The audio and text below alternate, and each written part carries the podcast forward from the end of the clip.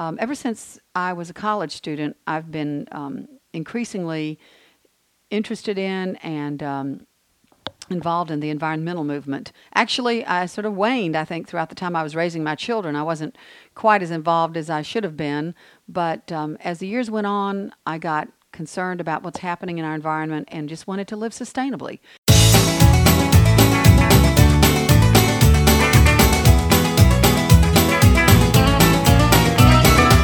Welcome to Longleaf Breeze.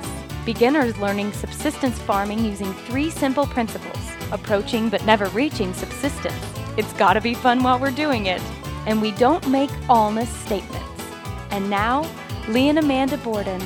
Thanks, Adrian, and welcome to our first introductory podcast. We're calling this tri- episode Triple Zero. The idea is we just want to tell you a little bit about who we are, how we came to this, and what we hope to accomplish each week as we visit with you. This is a podcast about subsistence farming. Um, we neither of us has any background in farming. Talk talk a little bit about your background. Okay. Um, I actually, as Lee said, I have no background in growing anything. Uh, before last year's garden or this past summer's garden, I had not grown so much as a tomato. And um, I was probably in the minority of the people I know in that respect.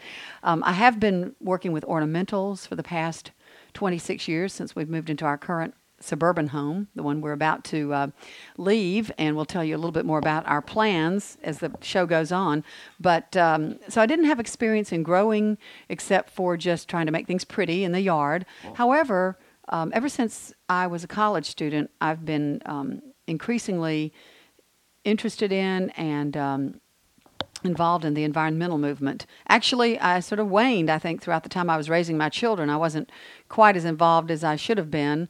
But um, as the years went on, I got concerned about what's happening in our environment and just wanted to live sustainably and also to d- uh, construct a dwelling that um, maybe could be serve as an example for others of how to uh, maybe use solar energy renewable energy sources of energy as opposed to fossil fuels. So we're trying to reduce our dependence on fossil fuels, and I think that's where you come in, right, Lee? Well, exactly. We, you and I come to this from a little different perspectives, and and it makes for interesting conversation. Uh, and and I don't want to over stress this. Obviously, there's a great deal of common ground, but I am not nearly so much an environmentalist as you are.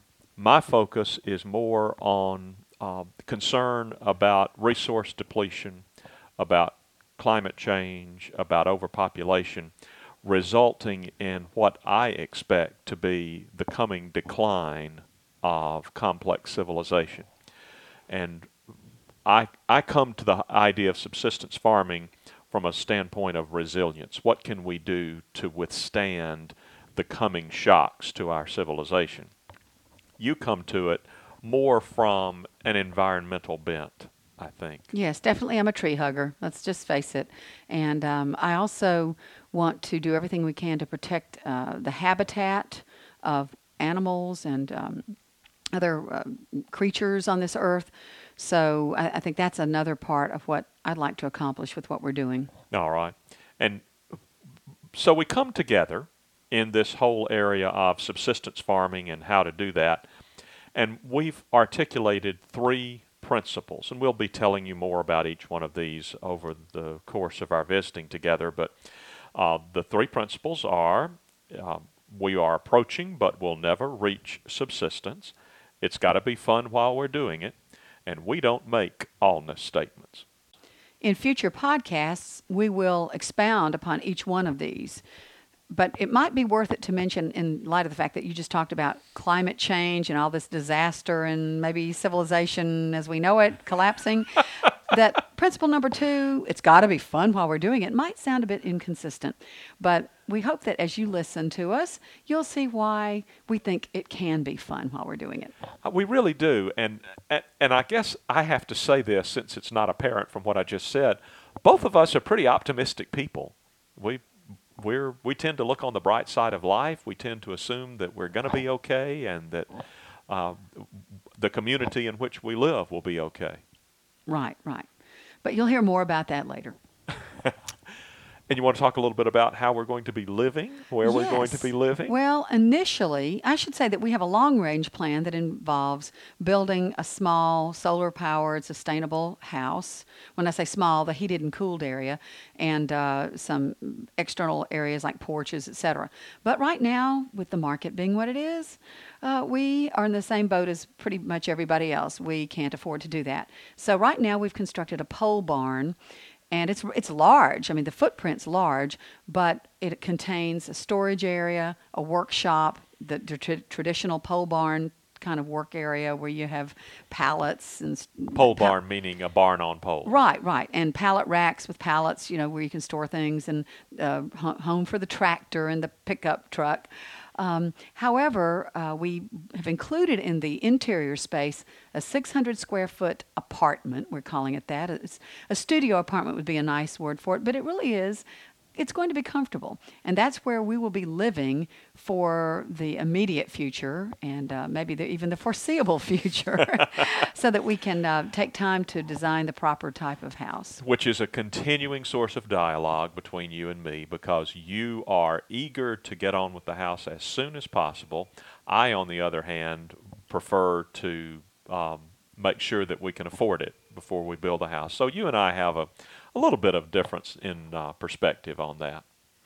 That's right. Uh, we also might want to talk about, as you heard initially, the mention of the term longleaf breeze as our name for our podcasts, and our and it's actually the name for our um, blog as well that we're doing.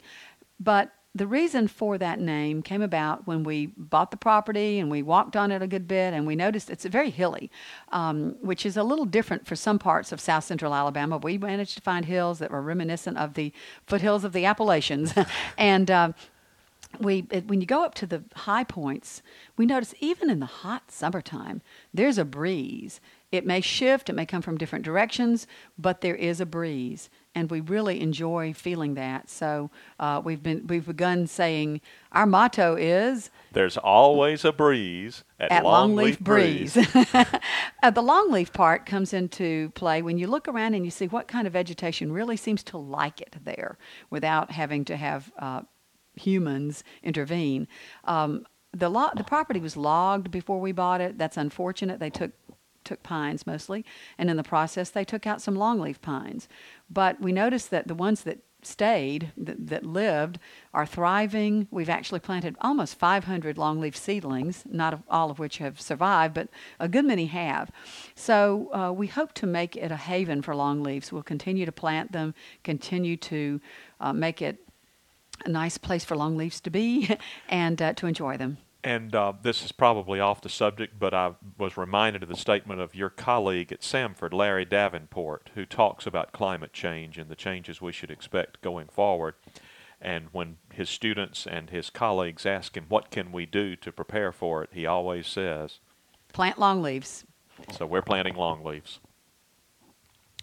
Well, let's talk a little bit about what the podcast is going to be focusing on, and then we will end this episode and uh, be looking forward to visiting with you again. Our hope is that as we visit together, we will focus on the practical things that we are trying and the practical things that are happening as a result. This is not so much a this is how you should do it podcast because we're not smart enough to know that at this point. Sometimes it turns out to this to be this is how you should not do it. We make mistakes. We It's make mistakes and, and, we tell you what we will tell you when we have made a mistake and what we did wrong and how we would do it differently if we did it again. That's right. And and so we hope that this can be a resource for others who might be wanting to strike out as we are doing into completely unfamiliar territory. It's going to be fun. We're going to enjoy getting to know each other, and we know that uh, we will learn a great deal, not only from each other and from our experiences, but we will learn from you as well as you give us feedback, as you talk back with us after hearing what we have to say. Should be fun. We're looking forward to it. Yes, we'll be looking forward to talking to you very soon and hearing from you as well, we hope. You've been listening to Longleaf Breeze with Lee and Amanda Borden. We'd love to hear from you. You can call the farm at 334 625 8682.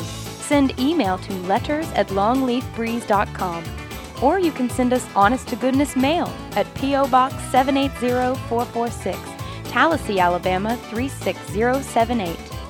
To browse our archive, to learn more about the farm and about Lee and Amanda, and to talk with other listeners, visit us at longleafbreeze.com.